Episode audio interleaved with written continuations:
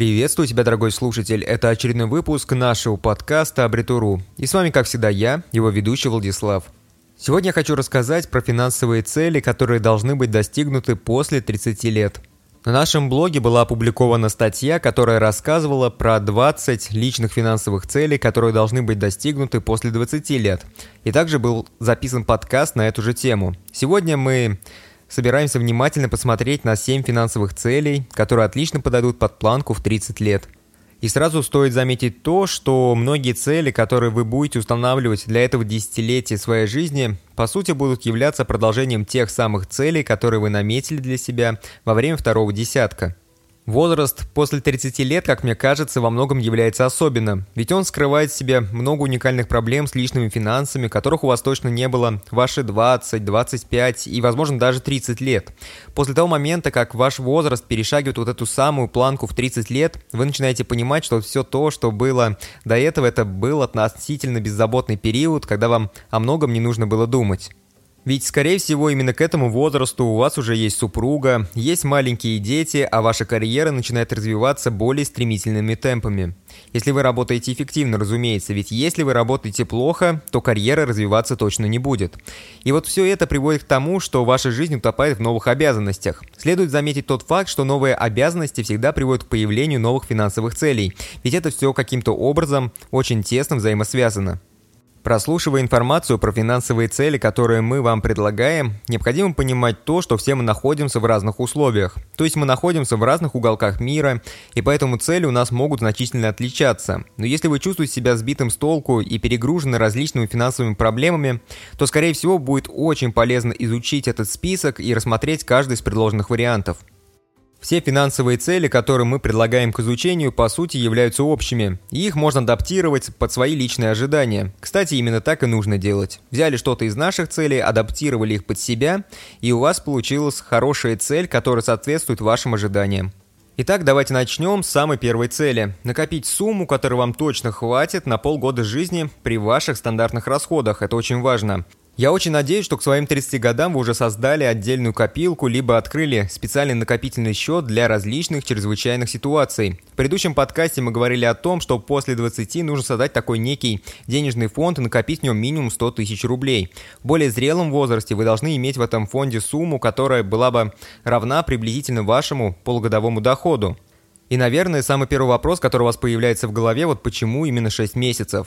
Эту цифру мы взяли не с потолка. Многочисленные исследования показывают, что на поиск хорошей работы может уходить примерно столько времени.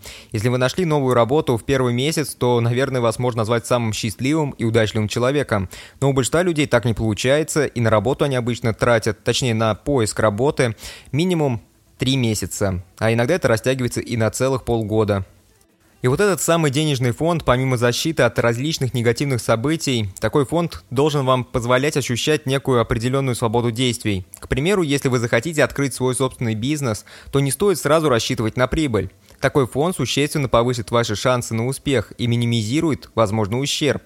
Ведь изначально следует рассчитывать на то, что бизнес первые 3 месяца, а возможно даже и полгода, а при некоторых ситуациях, возможно даже и год, не будет давать никакой прибыли. Ведь вам нужно отбить вложенные в него деньги, и именно с этого все и начинается.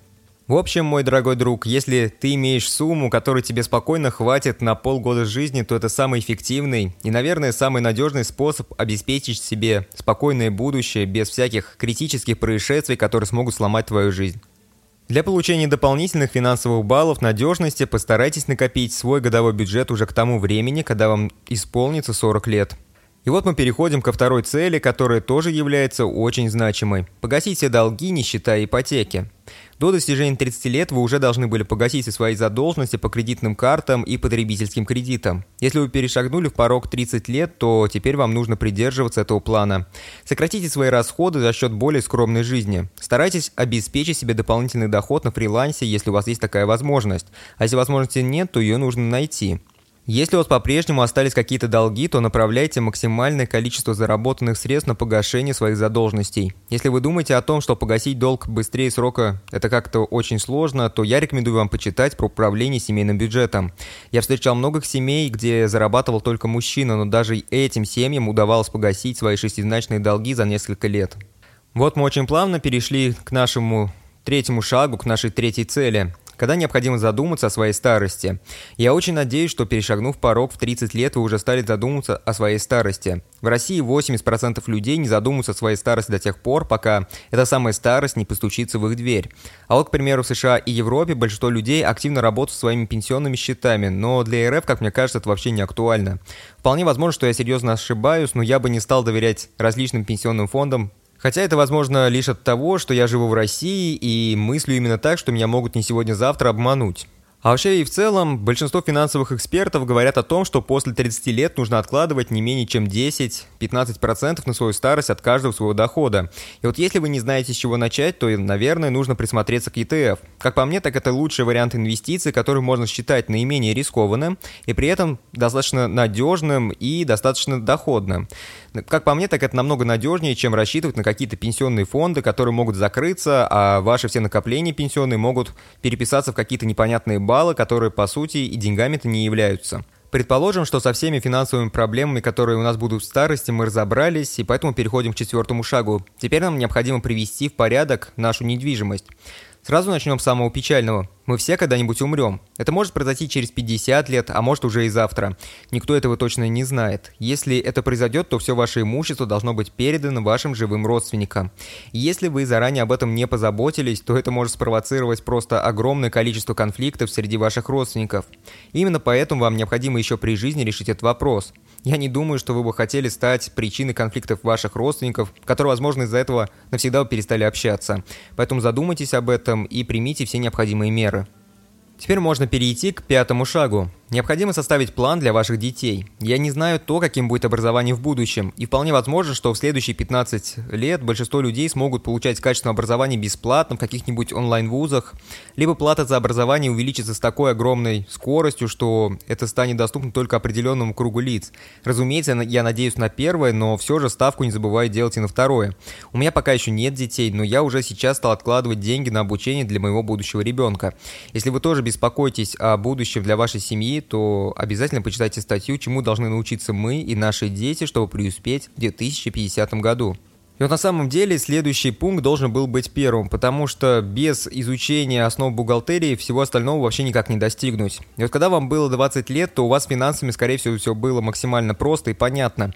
Скорее всего, у вас был только один сберегательный счет и немного доступной налички на кармане. Когда вам за 30, то ваши финансы становятся все более сложными и сложными, то есть у вас прибавляется ипотека, страховка, большое количество банковских счетов и огромное количество вообще счетов, которые требуют срочного погашения. Все это в совокупности существенно усложняет вашу жизнь и особенно усложняет учет ваших финансов. Да, я хочу сказать, что если вам за 30, а с вашими финансами все максимально просто, то вы явно что-то делаете не так. Скорее всего, вы ведете неправильный учет своих финансов. Для успешного управления всеми вашими финансами вам необходимо учитывать все ваши расходы по категориям и особенно передвижение между вашими собственными счетами. Также необходимо жить в рамках заранее определенного бюджета. Для всего этого необходимо изучить основы бухгалтерии и необходимо вообще в целом научиться пользоваться деньгами. Если вы тратите деньги и складываете их, это не значит, что вы умеете ими пользоваться. Ну а на этом все, вот такой вот подкаст получился, надеюсь, что вам понравился. Если вам понравился, то обязательно ставьте лайки, делайте репосты и подписывайтесь на нашу группу. Подписывайтесь на нашу группу, потому что в будущем нас ждет еще больше интересных тем, которые будут касаться финансов, работы и образования.